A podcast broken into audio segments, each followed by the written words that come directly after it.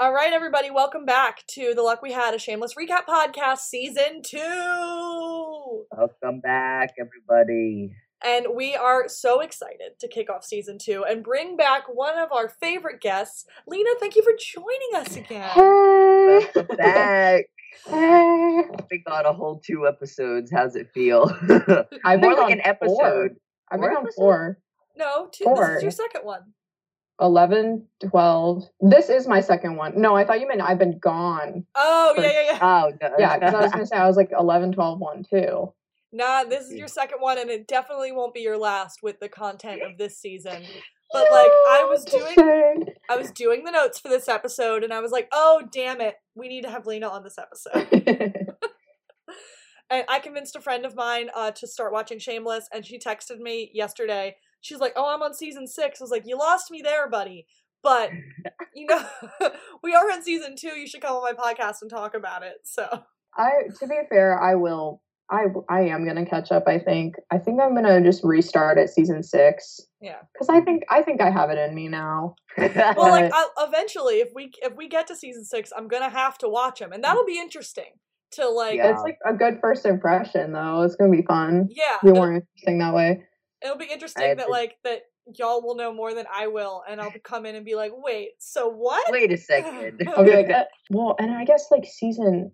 eleven is supposed to take place like right after season ten. No, it's a year. I think it's a year jump. Yeah, because I think it's supposed to take place so in did, twenty twenty.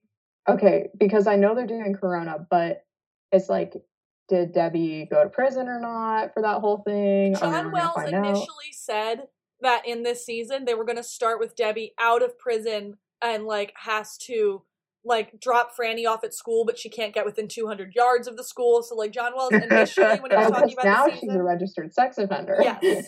So um but yeah, that's I'm, not gonna be ideal. I might cut uh, around a lot of the season six stuff that we were talking about. Yes. But let's talk about we can't start the episode without talking about everything that happened on Twitter yesterday and the last couple of days with this content we are getting.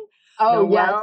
Noel oh, yes. is Hello. Noel's contract says we are feeding you. Yes, literally, because you know when they were airing every Friday, like around two p.m., he'd post and be like, "Watch Shameless this weekend." I'm like, I know this bitch is under contract for this because they know that if he doesn't post, people aren't gonna watch. No one's Shinola? gonna care. They need to know he's back for people to actually be like, "Wait, maybe I should keep an eye on this season." Shinola yeah, was like, like, "Oh, him... I'm doing scenes in the Alibi with uh, Cam and Noel all day." Yes, yes, they will like this. I will be posting. Yes, this. they will like this. I think Shinola. I think the amount that Shinola posts is just really normal for her, though. I don't think she's. Have like, you noticed Steve has, been, Steve has been posting so much? I only yeah, see his photos. I only see his photos he, when they hit Stan Twitter because I don't follow him. He takes such bad photos. They're he all kind, blurry. Yeah, he kind of does that like every year though. Yeah, no, that's just his but normal thing, but he doesn't know yeah. how to take a photo. I can't. This podcast has I everything. made a TikTok of like me doing a green screen and I was like, how are we supposed to live with the two of them being double beefed up on a Monday afternoon? Like, I don't. Double sheeped up on a Thursday afternoon. They, they truly double bicept up. Like, God no. damn, they both really hit the gym during quarantine. They said arm day. No, arm day every no, day. Noel looks big. He's so small and his biceps are like, boom. It's kind of weird because like his head does not match the size of his no, body. No, it and does not. His yeah, body doesn't match the good. size of his body. It looks good, but like... And like the gray sweatpants all day, and the gray sweatpants and the and the tank top, I truly, I, I cannot comprehend. Somebody caught what they thought. Like, like there was like something on his shoulder. People were like, "Is that a new tattoo? Does he have a new tattoo on his shoulder?" And I'm like, everybody needs to calm the fuck down. Like, but also, could we talk about what's up with them putting them in all of their old wardrobe? to like, at, like, what's going on with that? Are I we mean, doing flashbacks? Realistic, I have shirts that I have had for like six or seven years that I still yeah. wear. I get that, but at the same time, like, I feel like a lot of the time with consistency and inconsistency of shows, it's either they wear the same outfit so many times or you never will see the same outfit ever again. But the blue tank top, though. The blue tank top. The blue tank top, um, the sleeveless hoodie. Plaid shirt. Oh, the plaid shirt. No, no, not that one. The plaid shirt. Um, it's weird because Ian's. both Ian and Mickey have gone through like a total style change in the last couple seasons.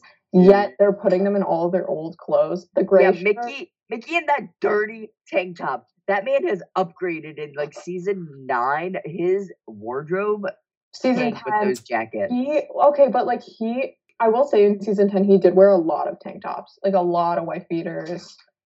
I don't want to talk about those sweatpant capris. I do. I, I love, love I them. The Tims, though. The Tims. Yeah. His outfit, Good the whole joy. first half of the wedding episode, I'm very into. I liked it a lot. Yeah, that, yeah. But I do think that this is supposed to be a summer season, so, or it was originally supposed to be. I think just, like, generally Corona got very much in their way. But this is supposed to be a summer season. It was supposed to air, la- like, last summer. It'll summer. probably be, much like season two is, starting in summer, fading into, probably ending when, in winter by the time it's over. And uh, speaking of season two, why don't we jump into it? Yeah. yeah why don't we jump into it? And not be um, annoying. Sidetracked, like always. So we're we're in season two. This is our second episode. Um, like I said in the last episode, they titled the first two episodes just Summer Something. Last time was Summertime, now it's Summer Loving. Oh, well, a lot of this episode does uh, focus around different couples in the show. So, like, well, I guess with the exception of Fiona, because Jimmy Steve's not back yet, but, like, Fiona and Jasmine, Fiona and her sugar daddies, Kevin V., um, Frank and Dottie. All right, so, uh, like I said, this episode, episode two, is called Summer Lovin'. It aired on January fifteenth, twenty twelve. So it aired in January. It's a summer season. It was written by Mike O'Malley and LaToya Morgan. Uh, Mike O'Malley! Paul Abbott and John Wells are both credited on it, but I think just because they originated the series. Uh, but yeah, Mike O'Malley, Evan's very excited, is Bert Hummel from Glee. My king. Do we really need any other description? I, I do have a beef with him on that, like, behind-the-scenes video where he talked about how a rape and incest storyline was, like, hilarious. I'm like, mm, can we have a conversation about that? Oh, Michael Valley, stay quiet. He do be a he do be a gay ally, though. Yeah, he do be an, a bald ally. Yeah. He do be a bald gay ally. Um, he is not yeah. unproblematic, but he has given us some of the better Ian and Mickey content, and I, for that I am thankful. He writes for a plat- problematic show. We can't we can't take all that away from him. Yeah. And LaToya Morgan, uh, we've talked about her before, credited as a staff writer on twelve episodes through twenty twelve. She wrote fifteen episodes of, of Parenthood. I almost called it Planned Parenthood. She wrote fifteen episodes of Parenthood. Uh, she was a producer, uh, writer, and story editor on the show Turn, Washington Spies, wrote four episodes of a show called Into the Badlands, and one episode of The Walking Dead. I think she recently landed a new series as well. Oh, cool. Oh, shit. Because I was Googling her, but I might that might not be right. Uh, and it was directed... It seems like this- she only wrote only through two thousand twelve. She only wrote season two. Only yeah. was a staff writer in season two, never wrote on any other seasons. Yeah. And, of course, this episode was directed by John Wells. He always takes the reins for the first two, few episodes of the season. Uh, we don't need to spend any more time talking about him. We the- know who he is. The synopsis of this episode is Frank seeks new financial footing in a fellow bar patron, Dottie, who is declining in health, and the city pension makes her an attractive thing to him. Fiona juggles her job, kids, and burgeoning love life. Jasmine tries to help by setting her up with a sugar daddy. Zero mention uh, of the most Jasmine. interesting part of this episode, but... Let's not be biased. But I think you should be biased. I watch my uh, versions on, like, not Netflix or anything, so my previously on wasn't there, but Lena so kindly to, uh, wrote in what the previously on was like. Um, it's Fiona in the bathroom. They've used this one a couple times, especially in later seasons. Um, she's where like she's chilling like, on the toilet, right? Yeah, she's like taking a piss, and she's like, "I'm raising five kids, and even I had time to watch Shameless. Like, what the fuck are you doing?" Um, so our previously ons were Ian and Lip in the car and the whole Mickey's gay and we're doing it scene. Uh, Lip talking to Mandy after the fight night saying Mickey's out soon, right? Like kind of just setting up Mickey's return. Um, and the I miss you juvie scene. Um, Mickey just be living in everybody's head rent free. Literally. Everybody's head rent free. Um, then Lip and Ian fighting over his West Point application and Lip kind of agreeing to help him. Uh, Sheila hitting one hundred steps, and Veronica talking to Fee about Jasmine and her sugar daddies, Debbie wanting her own room, and then Karen and Jody are dating, and Lip does not like it. Uh, I feel so bad for Lip in this storyline, but I genuinely love Jody, like, so much that, like, mm-hmm. It's hard to feel too bad for Lip. I'm like, but Jody's a good person. He got a little weird though. He gets yeah, a little he gets weird. a little weird. But I feel like they like try to paint him such a bad guy when we first meet him. And I'm like, no, he's vibing just as much as everyone else, and he always is so nice and so cute. And we are to assume she is of legal age at this point too, so like it's not even creepy. Like at, I love Jody. Yeah, because I feel like with this season we're like in the works that like what like they're seniors now, so we want to hope that she's eighteen at least. Yeah. At least. Yeah, he wasn't. I think he was probably at like only like twenty-ish. They met no, at Psychotics Anonymous, right? He's Amanda, thirty. What did we say left? He's like thirty. He's thirty? Yeah. yeah, he's like thirty. Oh, well, they met at Psychotics Anonymous, didn't they? Yeah. Yeah. So they're not even like. They're not even I guess having the sex. Whole thing is they're not supposed to be interested in each other in that way. So. Yeah. But let's find out. Uh, we open again. Last episode opened on Sheila. This episode opened on Sheila. She is doing Good, her give steps. It to her. She's doing her steps again, and baby girl got to the corner near her house, and I'm proud of her. And she gets to the corner, she makes her step goal for the day, but across the street there's a farm stand. And she thinks it looks really cute and delicious. And she stares it down, and the next thing we see is a shot of her house, of her running down the street, and Frank coming outside, and she's screaming because she fucking made it to the farm stand. And she bought vegetables.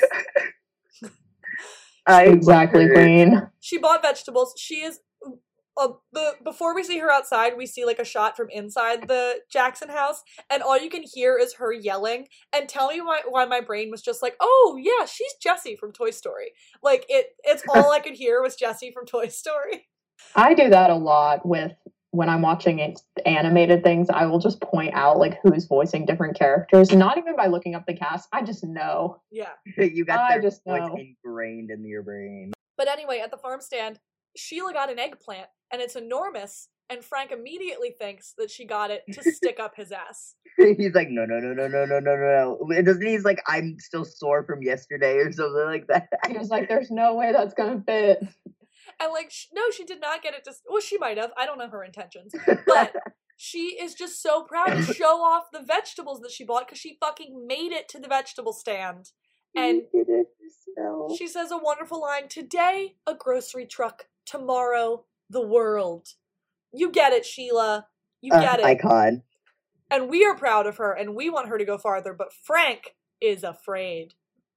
Frank's like, the further she goes out into the real world, the more she knows about me, and then I'm out on my ass. I'm I out of his like, yeah. Uh-oh, spaghetti-o. Because I love, like, as much as I got my beef with Karen, I loved how she was, like, threatening him last episode. She was like, you know what? She's going to know about you eventually. Like, you're running out of time. And he knows that. That's why he goes to the alibi and starts lamenting the fact that Sheila is making it out of the house. And everyone, including Kev, thinks it's hilarious.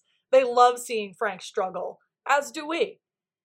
And apparently the bartender that also works there says she once gave herself crabs to get Frank out of her house. And everyone at the bar has a story about the thing that they did to get Frank out of their fucking house once they let him in once. Uh, yeah, that random bartender that worked there, like worked at the alibi, like probably from like season one to the end of season two. And then that suddenly like, yeah, Kevin and you are the only ones who work there. She's and, also... And Svetlana, but... But she's also that, not the original bartender from season one. No, she's yeah, not. I feel like, it's a different one. I feel like we've seen two other female bartenders besides Kevin V, right? It's the ginger bitch and then the shorter plaid lesbian looking bitch. Yeah. yeah um, and I know that Kev inherited the bar, and it's probably like they probably fired them because they couldn't afford to pay them. But also I like to think that maybe they still work there. It's just when Kevin V are like not at the bar. When Kevin, V's have, when Kevin V have their scenes not in the bar, that's working. Who's working the bar. uh, but yeah, so they're at the bar, and while they're all teasing him, teasing Frank about the fact that he's about to be out on his ass, uh, a regular, like, at the bar who works for Meals on Wheels comes in the door, and we learn about one of the women he delivers to, Dottie Coronis, also known as Butterface. I will be calling her Dottie because I don't actually think she's that unattractive. Um, it's so, it's, I'm sorry, the whole Butterface thing, I remember my mom watching this episode when it came out when I was this age, and I never got the joke, and I didn't even get the joke in high school, and I think I was rewatching Shameless like a year or two ago, and I was like, but her, oh, God, you're such a himbo. I was like, fuck? I was like, I'm so stupid, but then I was like, that's so mean. Yeah, I just like, well, the part when they're like, oh, those titties and that ass, and then all at the same time they're like, butterface. Uh, it was it's pretty good coordination on their part. It is really mean. Yeah, very mean, but like a little impressive. Uh, but apparently Dottie, who used to be a regular at the bar, she would shut the fucking place down, is now an end stage heart failure, and she's waiting to get a heart transplant. And Kev mentions that it's sad that she spent all those years paying into the city pension, and now there's no one left to collect. And then Frank disappears. Frank hears the word city pension, grabs the Meals on Wheels keys, and he's off to Dottie's house. This is really one of the more depraved things that he did. This is really one of his lowest points, I think. Yeah. Also, I love how, can we talk about the, literally the Meals on Wheels driver getting a drink on the clock? He, like, sits down well, and he gets only a beer said that, Kev. Yeah, he only, he's, well, they were like, they kind of talked about that. They were like, oh, you're drinking and driving now? And he was like, well, Dottie's house is, like, close enough to walk, and she's my last delivery of the day. Uh, so... But yeah, so Frank goes into the truck, takes the last meal out, and then we cut away from it to the Gallagher porch, where Carl is lighting things on fire. Carl's yes. got a lighter and a hairspray and is making and is making a, a blowtorch. And you're right, the C G I is terrible. The C G I on that fire, abhorrent. They had a budget. They had a budget. That they did. Whatever. And Ethel, e- Ethel and Debbie are eating popsicles, trying to get Liam to stop sticking his hand down his diaper. But, like, babies are going to stick their hands in their diaper. Like, you're baby's right. Baby's going to do what baby's going to do. Exactly. He's just figuring out what his body parts are. But uh, also, like, I want to point out, I love how we were introduced to Ethel last season, and we were still painted with the whole picture. She's, like, a little bit shy. And then, like, the previous episode, we saw the whole, like, weed and tending garden. And I love how at this point, like, now she's just hanging out with Debbie. Like, you can tell, like, even though we haven't seen or heard a lot about Ethel, like, you can tell she's already grown a bit to be, like, involved with everyone. Because she's, like, helping out Debbie now. And, like, they're just chilling, eating popsicles. Like, that's so cute because she's a kid. and she's She was a really good addition to the show. I, like, I love Ethel so much. And she clearly, but, like, like, helps in the daycare, too. Like, she's yeah, a good person yeah. around. But yeah, they're chilling. They're they're like being friends on the porch, being annoyed with Liam. And then Fiona comes outside to head to work in her like waitress outfit. And Debbie again complains about having to share a room with Liam. She's lucky she only has to share a room with Liam in that fucking house. Yeah, I mean, Fiona is the only one who gets her own room. Yeah, that makes the most sense why Fiona should get her own room. And at this point, does Frank still have his room? Mm-hmm. Yeah, because that's Debbie says to Fiona, you moved into Frank's room, Lip moves into your room, and then Liam goes in with the boys. But Fiona's, like, adamant, very adamant that Frank is going to be back, especially yeah. when this whole Sheila situation blows up. Yeah, so Fr- Fiona says that, they have that conversation, and then she takes the blowtorch from uh, Carl, and she goes to work, and she's like, be bed by midnight, Good, just go away.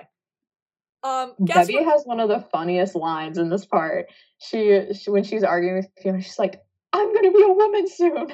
You're ten. um, but from that, uh, guess where we go next? Guess where we go next? Guess where, where we go next? We go? Where guess where we go next? Go? We go to juvie. We're going to, outside of the juvie where Mandy and Ian are having are coming to collect who? That's right, Mickey Milkovich. That's that's who we're seeing. Mandy Thinking says about him. Mandy, now the Emma Greenwell Mandy, says that she could have come herself. But Ian insists this is a bad neighborhood, and he is her fake boyfriend. And she and she said, we live in a bad neighborhood. And he's, he says, yes, but we're related to the bad people in our bad neighborhood. And he's just doing a very bad job at masking the fact that he needs to see Mickey immediately. Yes. Immediately. They, they come out, they're like, we are linking up. Tell them you see each other. Mickey comes strutting out in the blue tank top. And he gives Mandy a hug, and, like, there's it's actually a very cute sibling moment. He's like, you don't know my sister till you fought my sister. Like, it's actually really cute. And then then he gives her a titty twister. And um, uncomfortable, but okay. That is so funny. She's like, she's like, Dad, what did Dad say? He goes, fuck the police. And she goes, no titty twisters now that I'm a C cup. And he goes, C cup? Bitch, you wish. I, then, it's such a go fast, like, uh. And then he turns around and flips off the juvie and says, fuck you, fuck you, and especially, and especially fuck you. Fuck you. And Ian takes that opportunity to be like, okay, okay, let's get you out of here, and throws an arm around e- Mickey to lead both of the Milkoviches away. And Mickey lets it sit for like half a second. He and lets then that he just throws that bitch off. And then he like, pre- then he brushes it off. But like, they're all just happy being friends in the summertime, walking down the street. And I love it so much. Oh, sorry. Uh, and like, I'm gonna, uh, I'm gonna be objectifying Noel in this episode, and I apologize for that. But like, he was a grown adult at this point, and he looks beefy. He looks so beefy. He looks so beefy. Yeah, he looks beefy.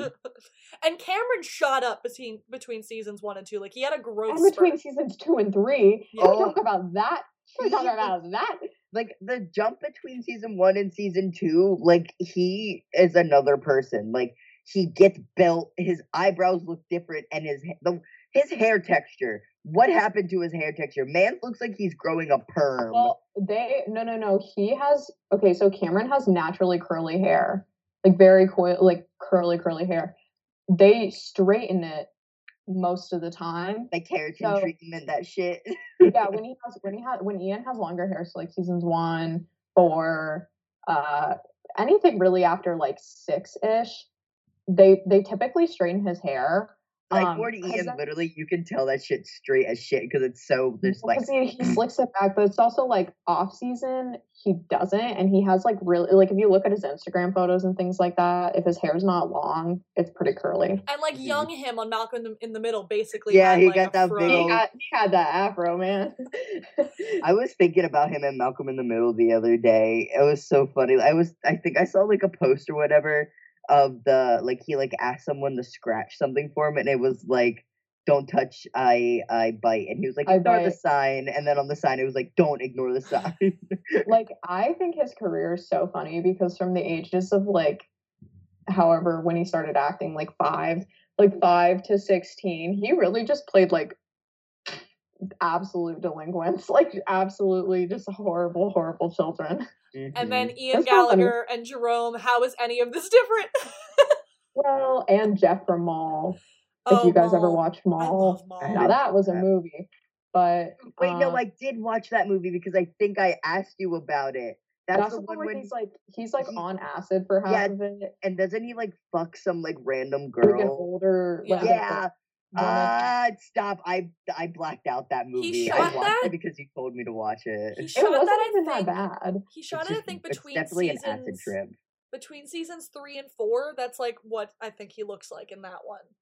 Because he's uh, young, but he's not super no. young. I think it was between two and three. Two and three. Yeah. Maybe. He had longer hair, and then I, I remember I did watch The Giver, which was between three and four. Mm. Because then that was the story where it was really funny, where Noel was like, yeah, we came to set with the same haircut. Y'all, I watched fucking Vampire Academy for his ass. Mental illness. I did too. Salute you. mental, mental illness, but mental I did illness. too. Anyway, that scene was great. Uh, we knew this was going to happen to us. Um, we cut to Frank walking up to a house we then learn belongs to Dottie. Um, she tells him to eat shit and go away. I fucking love Dottie. She says her it. attitude is everything. She knows exactly who Frank is immediately. She tells him to eat shit and go away, but he makes her laugh. He tells a joke that makes her laugh, and he has her food. He brought her her food. Um, and we only see her in like silhouette through the door for most of their conversation while Frank charms his way inside to watch T V with her. And then we get a look on her face when she opens the door, and she's not even ugly. Yeah, she has like a lazy eye, but like that's about it. Like she's not like the most like horrific, like ooh, like all the yeah. Fucking... And they added they added some scars to her face, but that was about it. Like you can tell it's a beautiful woman that they like uglied up, and the beautiful woman's name is Molly Price. She shows up in one or two episodes of like a lot of shit. She's like a face that you've seen in a million television shows, but had regular roles on shows called Happyish and Queen America and Almost Family. And for the record, she's beautiful. Like she's beautiful.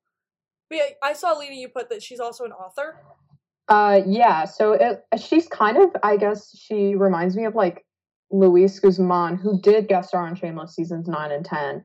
But Luis Guzman is kind of famous for being like a character actor, so he's had a lot of really short roles in like a million different T V shows. It's um, like a Mikey so guy. She's, yeah. Oh. So she's kind, she's kind of like in the same realm as him in that she's a character actress. Um, so she just kind of bounces around, but she, I it it does look like her main, I guess, job right now maybe is um she's an author. She's written two books. That's cool. Uh, over to the club where Fiona and V are at work. Fiona fly- tries to flirt with the D J that she was trying to flirt with in the last episode again, and again he says nothing. And she comes she over. She could do better. She comes he looks over like to, Moby. She comes over to V, and V says, "Well, maybe the million women a night that he's that flirts with him and he sleeps with are just too much for him, and the man is just tired." And like, it's such this season is so best friend. Like everything about this season is best friends, and it makes me so happy. Oh, I miss when they were so close. Yeah. And V calls Jasmine a desperate whore wife and her grandpa date. And like, Jesus, hold back at all? No, I think she's right. Fiona, I love the line Fiona has. Can you say that again with some of that head bobbing and the finger snapping thing? And V is very against this wife and mother flaunting her affair with the senior citizen. And Fiona says, yeah, well, the guy's rich, so stick your chest out and flirt so that you get tips. And customer service, you ain't wrong. You ain't wrong. Yeah, period. They turn their customer service voices on real quick, and they get him to spring for Cristal. We love a good old sugar daddy. But anyway, over to the dugout. Where we go into the dugout. We're going to play some baseball. No, we're not. We're going to fuck in the ass.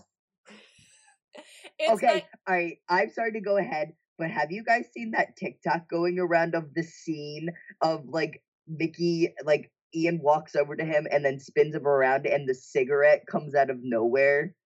No. No? Okay, all right. Will, will you, you send it? Will you text it to me? Yeah, yeah, I'll send it in our group chat, but it's just, like, you can cut this part out because I'm I'm just rambling, but it's just, like, it's the scene where, like, he they're smoking a cig, but then Mickey, you don't see him holding a cigarette, and then it's when they're being playful and, like, Ian comes back to him and, like, roughhouse him and turns him around, and, like, Mickey turns around in zero point two seconds and the cigarette's back in his mouth, and it's like, where did that oh, come so from? Is that just a continuity error? Well, yeah, it's just like, like an edit. It's just from the editing and the angle that it makes it seem like it came out of nowhere, but it's just like he probably just put it in his mouth really Oh, the, is it the end of the scene where he's like, It's. I think it's this. It's after two. They go again. Yeah, it's like when they yeah, do round okay. two. Well, and but then I do like... know that like. Well, that's the thing is like I do know that like at the time, Noel was a smoker. So was Cam. For real. Yeah. Yeah. yeah, all, yeah I think Cam, a lot Cam of the cast from... all smoked. Most of them did, but Jeremy, I don't know if he still does. He probably I, quit. I but think he quit. He had his baby, but I think Jeremy was the most that I saw like posting like on his social media. You could that man always had a cigarette in his hand. Yeah, yeah Jeremy. Um, I don't think really anybody else though. I not Emmy for sure because she's an opera singer. Um, but yeah, Cam, Cam not, did for sure. But anyway, Cam, Cam for sure. Noel for sure. But Noel quit way back when, like like season three or four, maybe around that time. Yeah. It's nighttime. We're at the dugouts. Ian and Mickey are walking across the baseball field, and Ian's talking about all the classes he's taking over the summer to gear up for West Point applications. Um, what a little J R T C boy. I hate I him. Love your note. We have two different versions of seeing Mickey spit on the ground. You say it's nasty. Mickey like I think just like spits on the ground for no reason, and I'm like, that's um, nasty, nasty boy. But Mickey says that if Ian wants to be in the army, he can just walk into the recruitment office. It's down the street. But Ian says he wants to be an officer, and that's what West Point does. Plus, he's he's under recruitment age. Yeah, we think yeah. he's sixteen at this point. I think Cam is seventeen, but I think Ian is sixteen at this point. Cam turned eighteen during season two. During season two, because that's why they wrote. That's why they had nudity in that one season two scene. Yeah. Because he was finally eighteen and he could do it. Which I think is a little weird that they were yeah. like, oh, he turned eighteen, time for time for nudity. Like, I'm not gonna say it, but it's almost like it's like the ch- they're groomed in a sense. They were kind of like waiting find. for it. Yeah, they were waiting for the moment they hit that big one eight. I don't think, however, I don't think that Emma has done nudity on the scene on this she show hasn't. yet. I don't think she, no, she hasn't. But she's it. she just turned twenty-one. I think Ethan has like, but only like. once. I think we've seen Ethan's little butt, but that's probably but about that's it. it. I mean, none of them really do full frontal. None of them did full frontal except for Kev. Steve. Steve and Emmy Kev, once. Kev did Kev did full frontal in like the for like one second in the first scene. Remember when Ian goes into his bedroom yeah. and Kev's asleep on the bed and it's just like penis out. It's like the yeah, third and then yeah. Emmy did. Um, why do we always talk about nudity? Anyway, Wait, Emmy, Emmy did in season two in the not season two season one in the pool scene when they're staying yeah. in the hotel. I think that was full frontal, yeah. but yeah. But anyway, back anyway. in the dugout, we we keep getting off track. This um, is what we do. We're just annoying. So they shotgun a beer, and Ian, which, by the way, while they're shotgunning the beer, let's just talk about this. They could have brought two let's beers. Let's talk about the rituals, the intricate rituals. They could have brought two beers, but they didn't. They brought one. And Mickey, shot, he stabbed it and shotgunned it, and then when he handed it to Ian, the way that he is looking at Ian's body in the flirtatious face that he's, like, it is, it's he's so like, flirty. So soft watching. He's just like giving him the like watching him chug that beer, and I'm just like, oh, damn. Yeah, they, do, they do have more than one. They brought like a maybe a six pack, but like, but they shared. They choose one. to share this. Their rituals, they are so intricate. But then they shotgun a beer, and Ian's like, "Did Mickey make any friends on the inside?" And Mickey says the lovely line, "You want to chit chat more? Or you want to get on me?" And then he, like, grossly burps while saying it. They both burp. It's cute. And then they smile and they start stripping their clothes off. And we cut away because, again, Cameron was not of age yet. But, like... Well, also, in general, they never...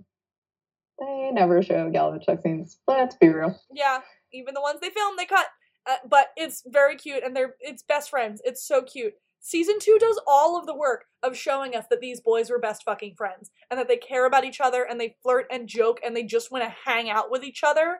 And like season one was like trauma and sadness and like heavy and gross. And then season two is like, it's for at least for the first half of season two is just flirty and cute and fun and they're best friends and they just want to hang out.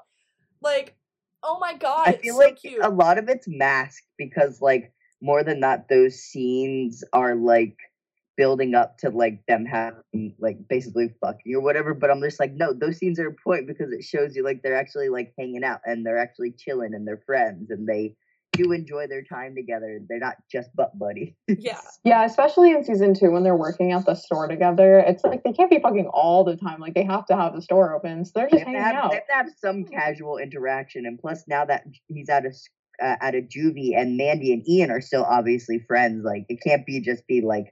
Fucking like rabbits at all hours. But they so they are fucking up the dugouts, but we are going over to Dottie's house to see her eating dinner while she and Frank watch T V. She will not put up with this bullshit. She makes him sit on the chair so that he doesn't get comfortable sitting on the couch with her.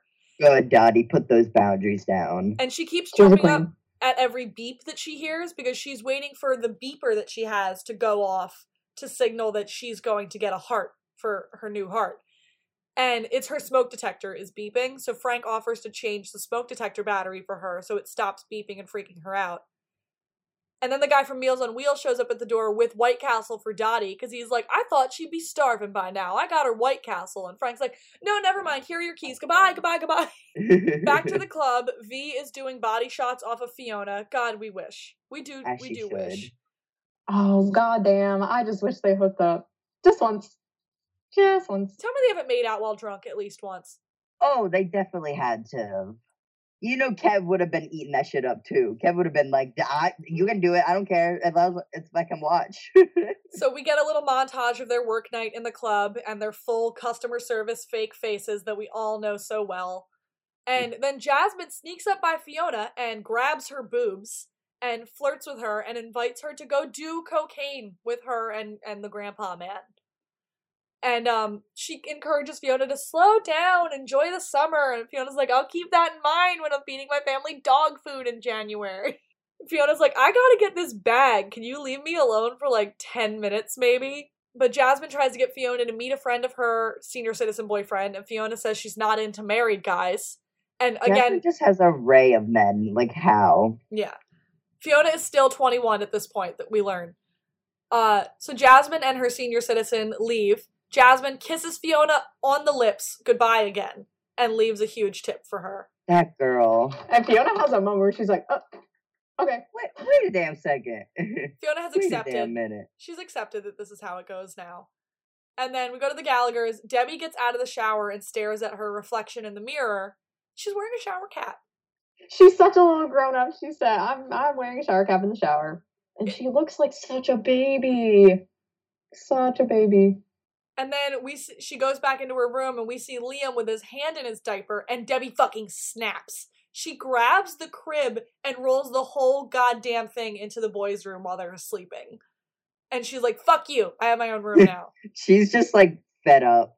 We Then we go back to the dugouts um, with the not at all subtle shot of two sprinklers going off at the same time, just as Ian and Mickey finish what they were doing. I hated that. We I hate symbolism. It kind of took me like a couple watches to really understand, though. I don't know why, but like the first time I watched it, I was like, yeah, just sprinklers going off. But then like the second time I watched it, I was like... So that's what it is. Mickey, the I've always wanted to do that here, like yell that he does. He says he's uh, he's always wanted to fuck there ever since he got kicked off his little league team for pissing on first base. And Ian says he remembers that because he was playing second. Uh, Serving childhood acquaintances to childhood friends, to acquaintances to enemies, to hookups to friends, to lovers to heartbreak, to lovers to husbands. God.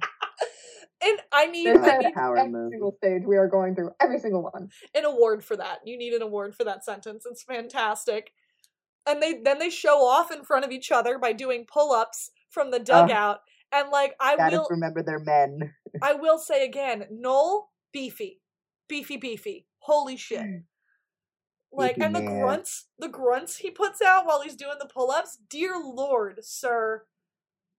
God my, damn, you are so horny. My Brady Broski's showing, just like, sir, sir? I'm sorry, uh, I'm sorry. My apologies to Noel Fisher for me objectifying you in this way. I am very, I'm very sorry. They um, were punching the air right now. Mickey says there isn't much to do in the joint but work out. And the way that they look at each other is so fucking flirty, I can't handle it. And they pass a cigarette back and forth. You know, their way of sharing intimacy without kissing, because Mickey has a whole intimacy issue, but uh, they can share a cigarette and he won't consider that too intimate, but they can't kiss because that is also too intimate. And I could write a whole thirty-page paper on this. Um, the rituals, they're intimate. Mm-hmm. Or they're, the rituals, they're intricate. Oh, somebody uh, that listens to the podcast asked me to publish that uh, thirty-page dissertation I wrote about Mickey, so I fixed it and yes. sent Evan the link. I read it, I think.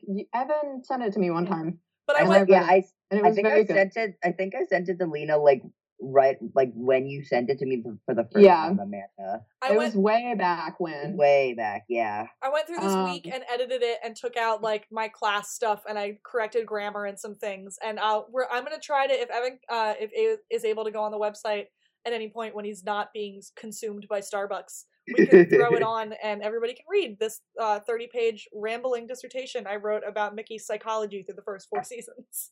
Yeah, I'll probably add it to like a subpage on one of, on the podcast website. So I'll get working on that in the next couple of days, so y'all can read that. And sorry, they're sharing this intimacy with the cigarette, and we get the iconic line from Mickey that he's fucked for life anyway. I may or may not have that framed on my wall. And Mickey says he needs to get a job before his probation skank does it for him. And Ian's like, well, why don't you get your G E D? Why don't you take some vocational training? And Mickey's like, why are we talking about community college right now? You want to spread out a blanket and look for shooting stars next? Can we say foreshadowing? Not foreshadowing. Well, and I don't know, something that always like catches my eye ear when I watch that scene is when he's like saying that, when he's like, I need to get a job or my probation is going to do it for me. He's like blowing smoke out at the same time he's talking, and for some reason he just goes a little bit southern. Yeah, though, little, honestly, and I'm like, what are you doing? I can talk from talking while smoking. Is that like it kind of like it like layers your voice almost? That it kind of like I've definitely sounded like I sound like a different person while talking with smoke in your mouth. It just like kind of like alters your enunciation almost. But yeah, it's like. He, like, is, I don't know, like, when you're watching him, it sounds like he's, like, talking out the side of his mouth, too. So it's, like, really, like... He, like, blows out smoke and takes a sip of his beer. And, like, and at some point in the in the, ep- the scene, he blows smoke out of his nose like a dragon, too. Like, it's a lot. Uh, And it, you can I tell think it, it's very cool when he does that. You can tell it's really, like, cold outside, too, because, like, that's not just cigarette smoke coming out of them. Oh, yeah, when they have to film in really cold weather, but they have to act like it's warm. So when they're talking about, like, Mickey going back to school and then, are we, I think, I think we talked about this before, but I have no memory. Is Mickey, like, lips age? Is that what we concluded? Yeah, I think... I think so because, well, okay, they have had a couple discrepancies with this because the first time, not the first, but like the first episode that he's in, when he sees Lip on the street, he goes, got in, got to be on that English paper you wrote for me. But then in that promo video that they put out for season ten about like Ian and Mickey talking to each other in prison, Ian says, the first time I met Mickey was in third grade, which we all know isn't true because they were in Little League together. And he threatened to stab me with a pencil. That was right before he dropped out. So what is the truth? That was, see, so that was the, the shameless people trying to just make fun of and call Mickey stupid when Mickey isn't fucking stupid. In my brain, he probably was in school, and then when he went to juvie, he decided, I'm just not going to go back to school. And I think at, from that point on, Mickey just wasn't in school anymore. Uh, but yeah, I think that that promo thing was the shameless writers being like, Mickey dumb, Mickey drop out in third grade. Thinking about that one line that Ian had in season ten where he was like, oh, Mickey's emotional intelligence is the same as Carl's actual intelligence. I was like, first of all, bitch. Second of all. I think, like, also, um, I just wanted to know, like, how they're on the same wavelength of, like, we're gonna, like, how they secretly, I guess, talk to each other and we're like, yeah, we're gonna meet up at the dugout tonight, like, blah, blah, blah. Because it's like, did they talk while he was in juvie? Did they talk when he got out? Did Ian visit him again? Did they both, like, how did they know they were going to link up again? Yeah, because, like, we, out of, like, every interaction, we never hear them actually have, like, a heart-to-heart until, like, obviously later in, like, the series. But, like, every time they fuck, it's unspoken. I know, we're all just, we're just so biased. But it's like, because I'm like, well, obviously I know that, like, there are other people and other storylines in this show that they have to focus on. But it's like, I'm lost here, guys. I'm We're made out that, like, Mickey hates Ian at every other point besides when they're fucking. So, like, how are we supposed to assume they just, like, casually were like, hey, let's, you want to meet at the dugout tonight? Like, what? Well, Mickey, Ian did pick Mickey up from juvie. I'm, Ian absolutely visited again. Mandy probably peeled off to do her own thing or to, to go fuck a friend of hers or whatever. And then, and then Ian and Mickey were like, let's go to the fucking dugouts. So, uh, like, that's in my brain. But they're, they're talking in the dugouts, and Ian offers Mickey a job working security at the store because in the last episode, Cash disappeared forever. So Cash Bye. is not around anymore. Bye, bitch. Bye. Uh, Bye, pedophile. So Ian, and like I said in the last episode, there was a scene of, after Cash leaves, of Ian and Linda, and Ian having to break that news to Linda, and it's a very emotional scene of the two of them together. And in that scene, you could see the, like, care that he put out towards her and, like, the little bit broken down that she is, so you would understand why she would do him the favor of hiring Mickey at the store. Um, yeah, well, uh, was that a deleted scene or was that kept in? I don't remember. Scene. Deleted. That was a deleted scene. Yeah, because I I know I've seen it before. Yeah. But, but Ian, oh, Ian I really offers, wish, like, Ian there offers, just was, like, one less sibling, not where we can get more time. Ian offers Mickey a spot working security at the store. And again, he looks at the way that he looks at Ian. Noel's face, I just can't. He says, you ready to go again? Or uh, you need some time, Friar Crotch. Like, oh, God. Like, and then they get back into position, and it's blink and you miss it. But the way Ian pushes Mickey to bend over, sir. It's like so, for it's he's just like, he's like giddy. He's like, ah. The like, chemistry, damn. The chemistry is unfucking real. It's unreal. And we go over to the Jackson house. Lip is staking out the place as Karen walks Jody out to his motorcycle. And then Lip we... is such a creep about Karen. He literally just be watching this girl from behind that pillar so much. I mean, they they I think he had they had like a standing agreement though, or something like that, because he was like, they probably she probably texted him and was like, come over after Jody leaves or whatever, high-fiving to say goodbye. I know that they're sex addicts, but like, really? Yeah. Karen and Jody high-five to say goodbye, and then hard cut to Lip and Karen in the middle of sex, talking about Jody.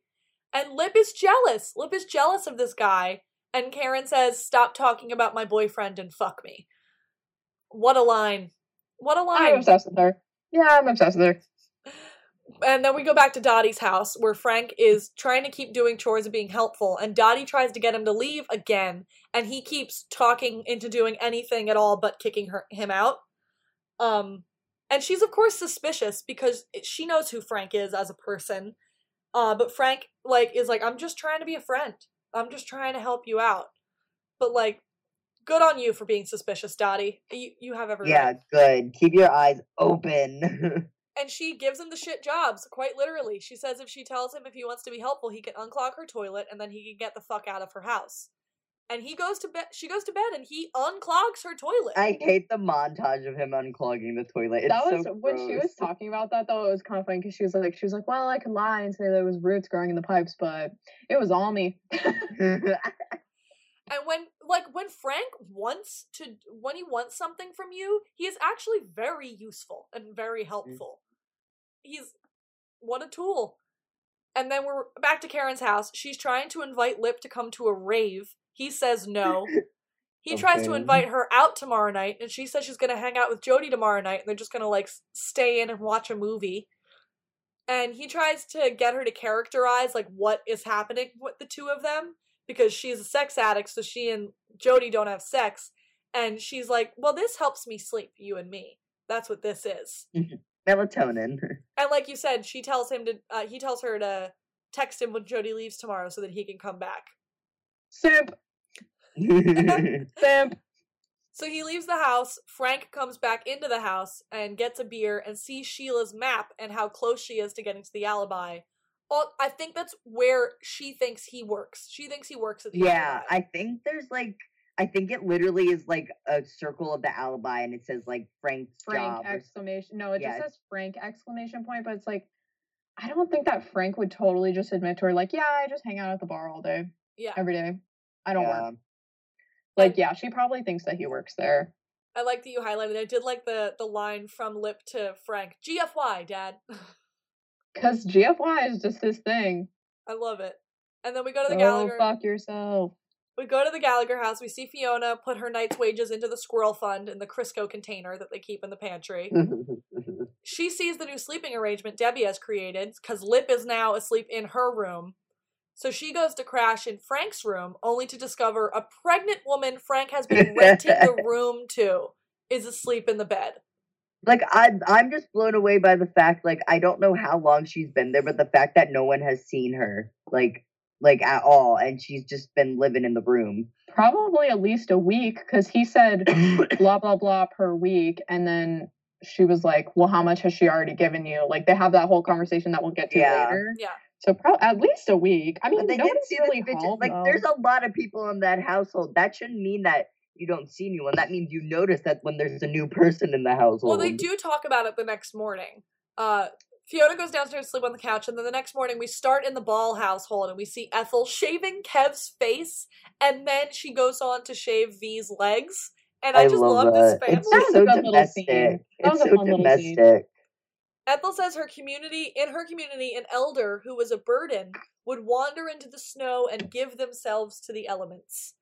And I want a... That sounds like some Midsommar shit. I want a mini-series of the Balls and Ethel and her son. Like, I just want... Yes.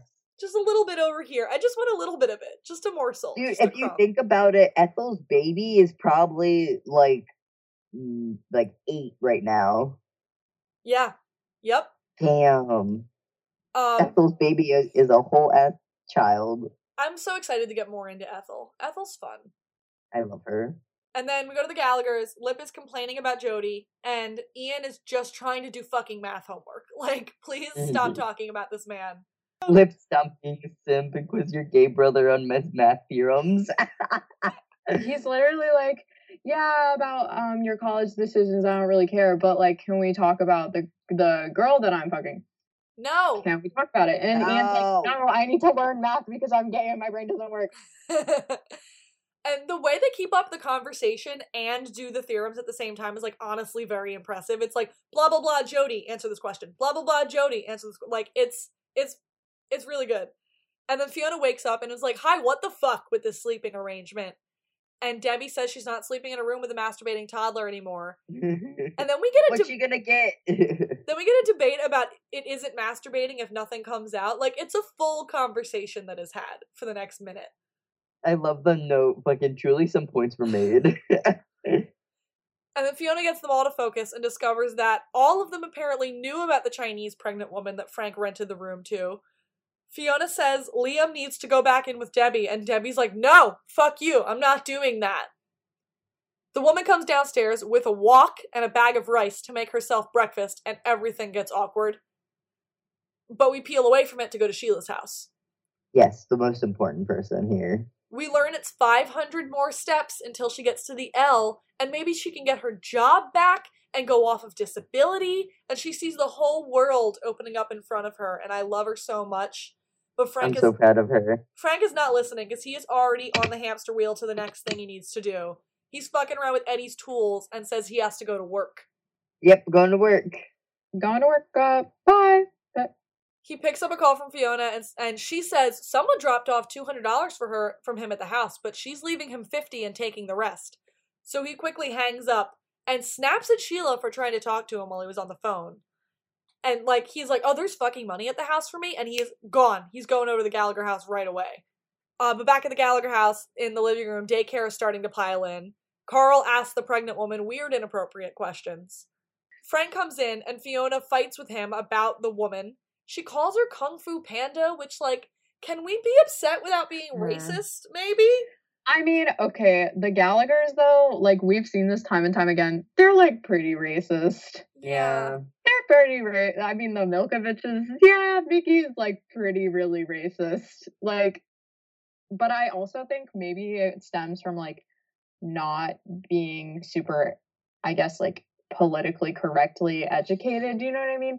Because it's like, I don't know, like, yes, they live in the South Side, which is typically, like, if you really think about it, a minority populated neighborhood, but they live in, like, the white area of the South Side. They really do. Like, the white trash area, so they don't really, like, I don't know, like, the Gallaghers and the Milkoviches, yeah, they're all, like, pretty racist, pretty homophobic. That's a whole thing, but for now, Fiona says she's gonna call I N S on the woman if Frank doesn't fork over the money that the woman already paid him to rent a room in their house.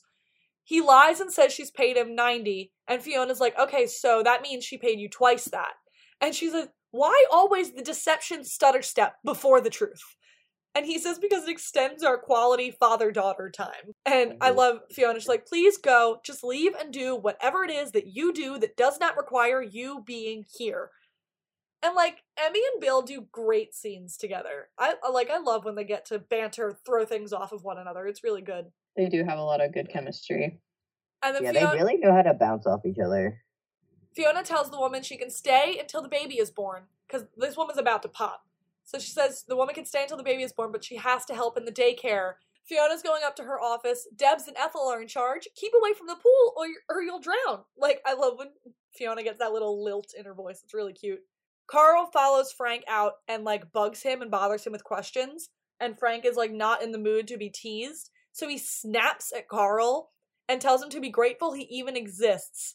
And you're right, you made a note that, like, yes, he did hit Ian in the first season, but this is the first time, other than that, that we've seen Frank, like, be mean to one of the kids, like, on purpose, and, like, it's It was shocking. It was jarring. If I was Ethan, I would be like, I'm simply never talking to Bill Macy again. That was kind of scary when he, like, grabbed his arms and stuff. But, I mean, he's, yeah, the whole thing about Frank is he's not, like, like, neither of the, the parents are, like, mean to them or abusive. They're, like, well, okay, they're abusive, but, like, emotionally and mentally, not physically.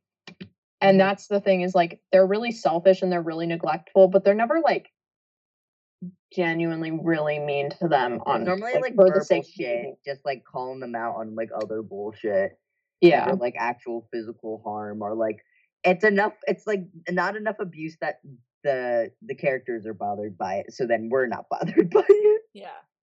Uh, but then we go over to the nursing home where V is gathering up all of the folks. It's excursion day, and that's it. More on that later. It's just the introduction to that. Back at Dottie's house, Frank is shirtless. Why? Um, and knocking on Dottie's door to offer to do chores for her. And again, she's not buying it. and he's laying it on thick, but she's like, you uh, you know what, you might as well be useful.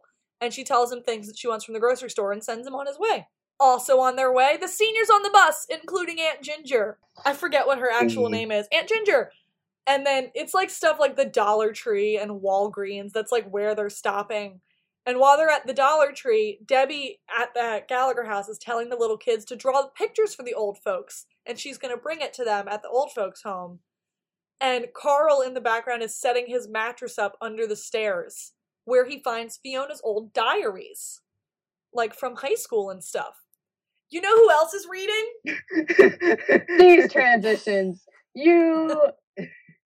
Mickey. Mickey has a little magazine, and he's standing at the cash and grab in his little security man jacket. And which, which, which we have to point out, has the sleeves. Has the sleeves. Off. Has the sleeves. Has he the said, sleeves. "I'm going to show my arms today." Ian is sitting behind the counter. Mickey is standing in front of the counter, just reading his magazine. And we hear Linda over uh, the baby monitor because she's got cameras on them too. And uh, she doesn't trust him. She doesn't trust. Uh, Lip and Kev, who are loading uh, stuff for the truck out the back of the store, but she's leaving them alone in the store. Like, she's giving them that much leeway, and she hired Mickey. But she has cameras on. Okay, the back to our conversation earlier. She has cameras on them. There's no way that they're just like fucking willy nilly in the store. In the yeah, freezer. Exactly. The freezer is the place now. Um, oh but, yeah, but I mean, wouldn't she know? Like, they're just going into the freezer, disappearing for like fifteen minutes, and then they come out and they're both like looking all disheveled. Like, I, if I was Linda, I would simply be like, okay, she I think I have to fire you. You also made a note that you don't like her order of a mustard and cheese sandwich. She said, uh, she, she said cheddar and mustard and bread. Is she fucking insane? She's pregnant. I know she's pregnant, but like, I. no, yeah. I disagree. I think that. Is the most disgusting sandwich in the entire world. She asks for Ian to make her a sandwich over the intercom, and uh, Mickey stops some little kids by stealing, by literally not even turning around or stopping reading his magazine. He tells them if they walk out the door with that stuff, he's going to crack their skulls on the pavement. Like, if I was Ian, I simply would jump his bones right then and there. It's. It I'd is, be like, that was kind of hot. It was hot. It was hot. And uh, Lip and Kev, like I said, are stocking up the ice cream truck from the back of the store. And Lip even, like, looks up to the camera and tells Linda exactly what they're taking. And Mickey helps them carry stuff to the back. And he overhears, he offers to get them Molly. And Lip's like, no, nah, we stick to, like, beer and weed. It's fine. Yeah. He was like, we're selling to, like, fifteen-year-olds. We'll just give them, like, the minimum. Yeah. Yeah. And then uh, he overhears Ian and Lip, like, setting up study sessions, and, like, he gets a little look on his face. Like, he gets a little look on his face. He teases, and, like, the boys close up the back, and Kevin and Kevin uh, Lip leave. And Mickey teases Ian about math and the army some more, because deep down he's worried that Ian will get in and leave him, and this little bubble that they've created will burst, and we don't have time to unpack all of that. But Mickey is insecure, and uh, he's trying to mask it with flirting. Uh, but while they're talking, Frank comes in and tries to steal food from the store, but he also is just about to shit his pants when Mickey steps up to him and is like, hey, Frank, uh, why don't you check your pockets for money to, to, to pay for that, to pay for that stuff that you're trying to just walk out of here with. And, like... he's taking his job very seriously. I am proud of him. Noel and William H. Macy do really well in scenes together. Like, as much as I don't love Frank scenes, Frank scenes plus Mickey are better are better scenes. Mm-hmm. Yeah, I think that they, because they're both such talented actors, I think they would do really well to have more scenes together. Unfortunately, like, there's nothing really about their characters that would make them, like, need to interact. I think the but, most like, they've really like, interacted is, like, stuff at the Alibi, right? Yeah. Yeah, but, like, if Mickey interacted more with, like, Debbie and Carl, and especially Liam, especially mm. Liam, Liam just needs somebody to, like, watch out for him. I... I also would say, like, Veronica, because he had enough interaction with Kevin in season four that I was like, I'm good for now. But, um... well, those pictures from yesterday were promising. Those pictures from yesterday were promising for some... I am excited. I'm excited to see what plans they have they have uh, hatched up. Oh, for context, we're recording this on September twenty-second. Uh, this will be released sometime in October. But so as of now, we have been getting plenty of new set pictures of like a bunch of people on set. So we're we're we're nitpicking what we've been given while they're filming uh, season eleven at the moment. Yeah, they are all very much under contract. They are very yeah. much promoting the shit out of this season already. Yeah, but good yeah. for them. I mean, it's last season, so honestly, good for us. Yeah. But yeah, Frank. Frank's like, "Oh, Mickey, you work here now, Mickey," and he puts money down and he leaves. And the so then it's just Mickey and Ian in the store. And Mickey goes back to his magazine and asks if that's the kind of leadership, like Frank, if that's the kind of leadership Ian plans on bringing to the army. Said last night, spot him, says Ian, and Mickey says, "Whatever, liking what I like, don't make me a bitch." I love that line so fucking much. What a king! That's king shit. Powerful. And we go from just that, I just iconic, I just fucking love this man so much, back to the senior van. There is one woman who came who came on the trip, but she hates it. She just wanted to not be in the nursing home for a few hours. And she says, it beats watching Judge Judy or waiting for my brain to collapse in on itself. And like, honestly, quarantine mood. Mm-hmm. Yeah, I would like to get on a bus and go anywhere at all that's not here. That's not sitting That's in my why home. I got a job. I'm just, I got a job just so I could be out of my house. Then Frank is back at the Alibi. Uh, and of course he is. And he flirts with the bartender. And she says she stopped drinking because she kept waking up next to Frank. And you know what? Legitimate. That's a legitimate reason. Honestly, respect. She gives Frank shit about fucking around with Dottie. And then he leaves. That seems a waste of time. Like, yeah, I think, no, I think it was good, I guess, to provide context of like how everybody else is feeling, and also like kind of like further cementing Frank's reputation within the neighborhood. Yeah, I guess. But at the same time, it's like, well, I find it hard it to justify so many Frank scenes. Um, not just like so many Frank scenes, because like he is the patriarch of the family. He's technically the main character, but when all of his scenes are like kind of about nothing, like if we had had another scene of him at Dottie's, I would have been like, yeah, this is fine. Yeah. But yeah. Cause it's like, I get it. What he's doing is bad. But then at the Gallagher daycare, Carl finishes reading the little kids an actual like storybook. And then he cracks open Fiona's diary that we saw him find earlier and starts reading it out loud to the children. And she, it's her talking about a sex dream she had about this cute boy she had a crush on in high school. And like, who among us hasn't done that? Um, but just all of our little brothers read it aloud to small children? Nope. And she overhears him, snatches it away, and sends the kid outside. And then she yells at him to put his mattress back upstairs and stay the fuck out of her stuff. And because Carl is now also she like... snaps at him. Carl is aching for his own space as well as Debbie. It's just on like a lower mm-hmm. level. Uh, so- and Lena, to go to your comment, I think me and Amanda figured this out like a couple episodes. Was it... Fiona was a junior when she dropped out, right? Yeah. And then she gets her G E D. Um, next season, I think. I I think next season. Oh, it's yeah, because she's a, It's when Lip yeah. is like, I'm a and dropout. They're like, we're going to finish together.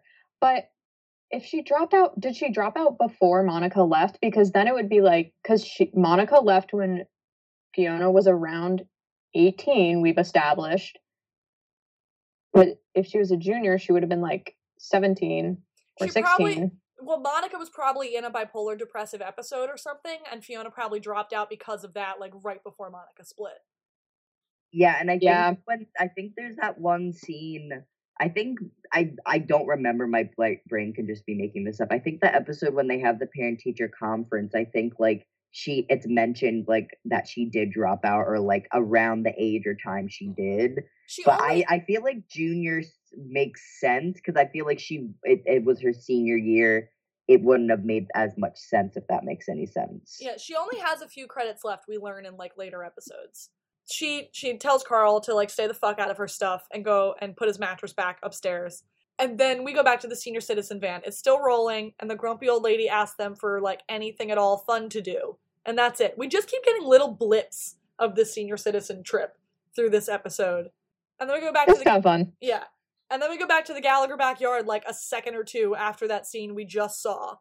And Carl is trying to find a different place to sleep. And Fiona offers the van in the backyard. She's like, what if we fix that up? And for a week or two during the summer right now, you sleep in the van out back. like like camping. And Carl is thrilled. It's all he wanted. He wanted a little privacy to himself. And, like, that's a good solution. It's warm out. It's prime camping time. You can sleep in the in the van in the backyard. And we go from that to another van, the senior van. The grumpy lady begs V to let them out of the van and walk around in the park that they are stuck in traffic next to. And V gives in. And she's like, fine, you know what? For ten minutes, we can walk around the fucking park and have a nice time. I mean, she knows that Kevin Lipper there, too. So she's like, well, might as well just hang out with my boys. Yeah.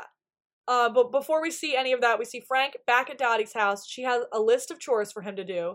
And she says he can do them or he can leave. He offers her a bubble bath, and he flirts and flirts, and she flat out turns him down, and he finds out he's the male Butterface. Good. I like your note, Bill Macy isn't ugly, but Frank is. Bill Macy is not ugly, but when they do that shit to his hair, like they put grease in his hair and stuff, I'm like, well, anybody can be ugly if they try hard enough. Yeah. His personality, like his personality is very ugly.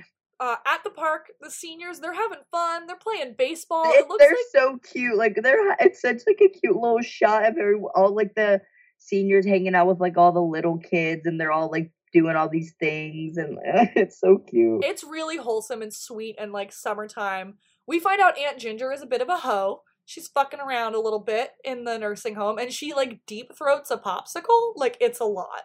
Like you said, Lena, Kevin Kevin Lip's truck is parked at the park. So V is like chilling in the ice cream truck with the boys, and they're cleaning up with these old people between the soda and the popsicles and the weed. They're just, they're making fucking bank today. And Kev's like, bring your fucking old people here every goddamn day. This is fantastic. And during that everything, Kev asks, or Lip asks Kev advice on Karen, and after serving a teenager his third and final beer of the day, because they, we keep seeing they have standards. They cut the kids off when they think they've had a little too much. They're bad people, but not that bad of people. Kev They're says, just trying to make money. Yeah. Keeps his conscience clean. Yeah. But they, I'm just going to say this right now, Lip and Kev both look really good in this scene. They look, mm-hmm. they look pretty good. They look pretty damn good. Yeah. Kev says that women that don't sleep with you but keep you around probably love you. And he doesn't know that he's talking about Jody and Karen. Kev is wise. He usually has the right answers, like, in the relationship way, at least in the first few seasons that I know about. Like, Kev is, Kev is usually the man to go to talk to about your relationship stuff. Mm-hmm. So V's like, okay, it's been long enough. She gathers the seniors up in the van. And like you said, this is really fucking cute. It's really cute. It- It's so cute. Yeah. Uh, yeah, everybody, like, you, that's the thing about Shameless, is, like, seasons, like, one through five, everybody interacted so much. And I get it that they're, like, aging and things like that, so it's, like, obviously they're going to be adults and have adult lives, but season eleven might be really good with COVID because, like, everybody's going to be in the house together, kind of, like, forced to be together because they can't go out and, like, do normal things. I feel so, like, like we're going to get, like, a lot of house scenes and a lot of alibi really scenes. Fun. Oh, but, uh, they they like shot their shot last year though when they had the Ian and Mickey have spent so much time around each other that now they're arguing about everything. Are they just gonna do that fucking storyline again? No, Ian and Mickey are gonna body this quarantine. They're gonna be like, we have been through this shit before. They're like, it's our time to shine. At least they can be in separate rooms of the house now. Like, they literally are like, we are bodying this. Don't worry about it. Yeah. But everybody else is gonna go crazy. Like Lip and Tammy. It's yeah. over for them. No, they, it's been over for them. Yeah. And this will be where I cut in if I cannot cut around any of that stuff that we just, we're gonna, we talked about season eleven and potential storylines for a minute, and we apologize, and we're gonna try to stop also, doing that. Also, we're just annoying, and we go on tangents for like twenty yeah. minutes, and if we but get to an Ian and Mickey scene because we are the worst. So, um, so if it's a rough cut, I'd be like, my, God damn, I hate gay people. This was my rough cut, and I'm sorry about if it. By gay people, I mean us. Yeah, we are we are the ones we hate. Anyway, all the elderly people were being cute in the park, and it's very sweet. And then V gathers them all up and puts and puts them back in the nursing home. And Aunt Ginger goes to have private time with Harry. Um, good for you. Uh, but then we hear thunk, and Harry has dropped out. Rest in peace, Harry. Um, R I P Harry. Harry has passed away. And over at Dottie's house, Frank is actually doing the chores he, she asked him to do. But he does stop to watch her get naked uh, through, like, the door crack while she's getting in the it, shower. It's, like, through, like, the keyhole. Like, it's, like, so creepy. Yeah. Like, but, he's going lengths to see her titties. But she catches him and she shoos him away. Uh, she's like, fuck, get, fuck out of here. Fuck out of here, Frank. And like Dottie's energy, I love Dottie's energy. I love her. And Debbie goes to the nursing home with all the kids' drawings that we saw earlier in the episode for Ginger and for Harry, but then she learns that Harry died, and uh, Debbie, like, takes Ginger away to, like, comfort her. And the grumpy woman from the tour bus asks V to sell a ring that she has so that she can take everybody to the Indian casino so that they can all that have a good time. That lady just makes me so sad because she just wants to go out and have fun and explore, but she's like so secluded to just having a nursing home and limited anything. She's like, I'm old. Please take me somewhere. And from all of that like heavy death and sadness, we go back to the club uh, mm. where Fiona and mm. V are working. Jasmine is partying as Jasmine does. And Fiona's working, and we find out that Jasmine found the guy from Fiona's diary. I, I guess she talked to her about Carl finding her old diary. Like, that's that's the jump and leap that I'm getting to. But the fact that she knew her his first and last name and then was able to find the correct guy. Yeah. And she said she found him on Facebook, and she pokes him. Remember poking on Facebook? Yeah. Ancient. And then Fiona meets Jasmine's sugar daddy friend, but blows him off to get back to work. And over at Dottie's, Frank is still be still behaving well, and she kicks him out and says, you can finish the list tomorrow. But he tries to make a move on her, and he tries to have sex with her to solidify his place in this home. And she says she cannot have sex or she will quite literally die. Because her heart rate will get too high. She'll explode. Yeah. explode. Her heart will explode if she has sex. Oh. So sad. Not the foreshadowing. We love a foreshadow. And then back at the club, Fiona is cashing out for the night, and her blind date is, like, sitting across from her and talking to her, and they agree to, like, fake it and have a conversation to keep Jasmine and her boyfriend happy, because Jasmine's boyfriend is this man's, like, client, so that's the only reason this guy agreed to go out with them. Fiona tries to figure out how being a sugar baby works. She's like, so do we just, like, go out and you buy me pretty things and I have sex with you occasionally? Like, what is, how does, is that how this works? But, like, then they seem to have, like, a genuinely fun and cool conversation until she says that she's not into married guys. And she, he's like, well, what do you have against married life? She's like, I'm not into liars. They're not lying to you, the man says. Why does everything make me think of Ian and Mickey? Why does mental every- illness? It's mental illness. It's mental illness, truly. They're not lying to you.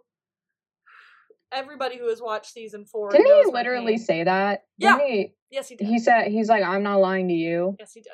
Yes, he did. And then he was like, what you and I have makes me free. Season four fucks me up. Season four fucks me up so hard. Um, I love your note. The... the, the... So the... Fiona's like, I'm not fucking into married guys. You're clearly married. I'm done. I'm out of this conversation. She walks away. And we cut away to Karen, Jody, and Sheila. They're having a lovely night in, just watching television. It's very sweet. And then we see Dottie and Frank also having a night in, watching the lottery. And then well, over, being domestic. Over to Lip again. He's again outside in that pillar where we've seen him before.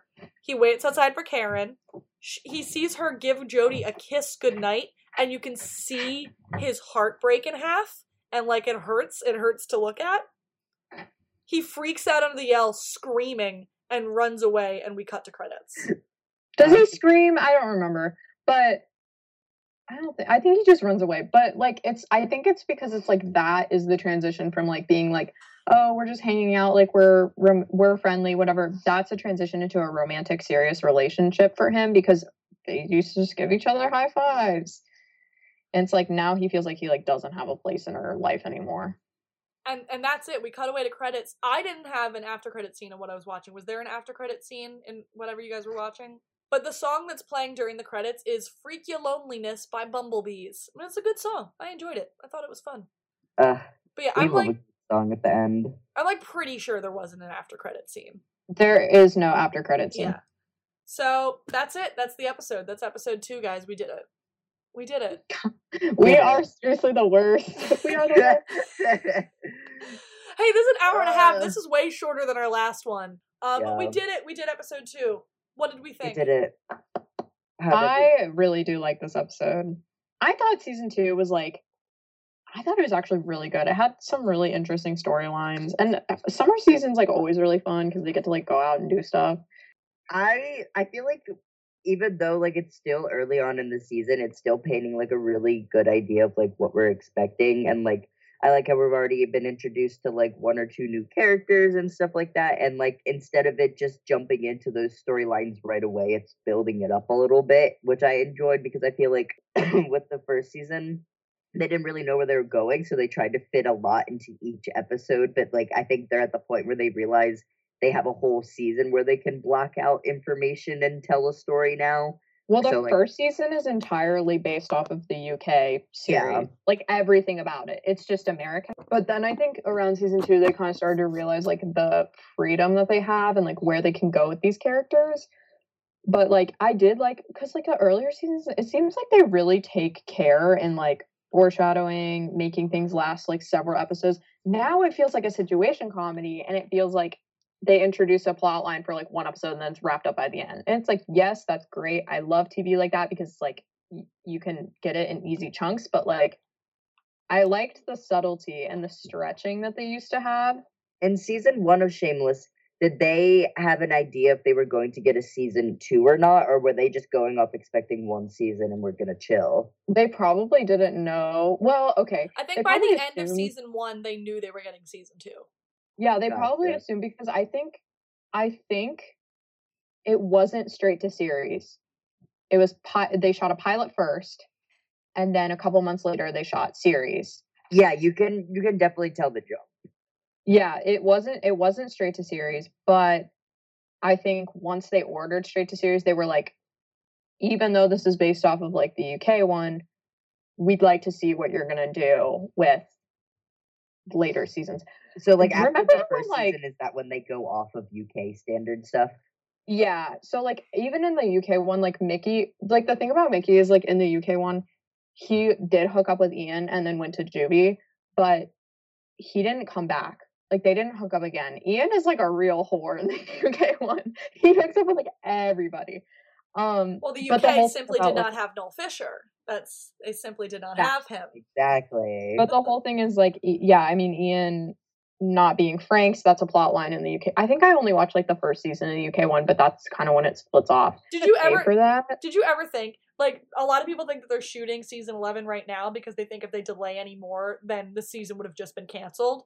But like if the season had just been canceled, then the very last thing we would have seen in Shameless was Ian and Mickey happy and naked and content and married in their honeymoon suite. That is the very last thing we would have yeah, seen. Yeah, but Shameless. Terry was like. Bah, bah, bah, bah, bah, bah. It was kind of funny. It was kind of funny because Ian was like, "So your dad must still be mad." Like, that's um, awkward. But yeah, that was the episode, and I'm excited. Uh, but this episode was so was so great. I liked it a lot. It's the return of my man, and when is that never a good thing? Like that's I, I love Mickey Milkovich. If that wasn't, yeah. Is that not obvious? Um, is that have we not, not made that clear yet? It's so subtle. Have I don't we, know if we said anything yet. Have we? It, have we covered that? I don't know if we've covered that. Um, yeah, no, I don't think, like, honest, but it's, like, it's kind of weird because it's, like, yeah, Mickey, but, like, you would never guess this about me, but I really do like the other characters. No, I do. I also do like, like the other like, characters. Like, I think about them a lot. It's not even, like, I'm, like, oh, I only watched the show for Mickey. Like, I think about the other characters a lot. Did I dip out for four seasons when he wasn't there? Yes. Yes, I did. But I do also care about I them. I did it. I was a real one.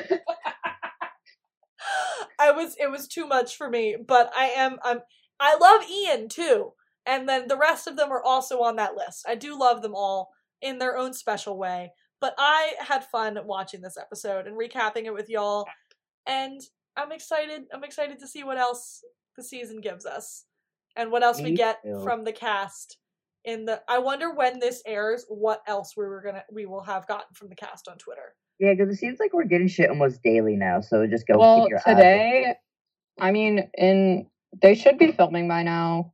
It's Tuesday, but we have not gotten anything today. Not yet. But, I mean, not yet. But we should probably end this. Um, yeah. Lena, where can people oh, find I mean, you on the internet? Um, you can find me on Instagram at cojackk, C O J A C K K, or uh, Lena Friedman. Um, you can find me on Twitter at Friedman, but the I is an L, so it's F R L E D M A N. Those are the social media platforms I am most active on. Evan, how about you? Uh, you can find me on Instagram and TikTok at I wanna die four thousand, and I'm not on Twitter that much, but you can follow me at Internet Life Yo.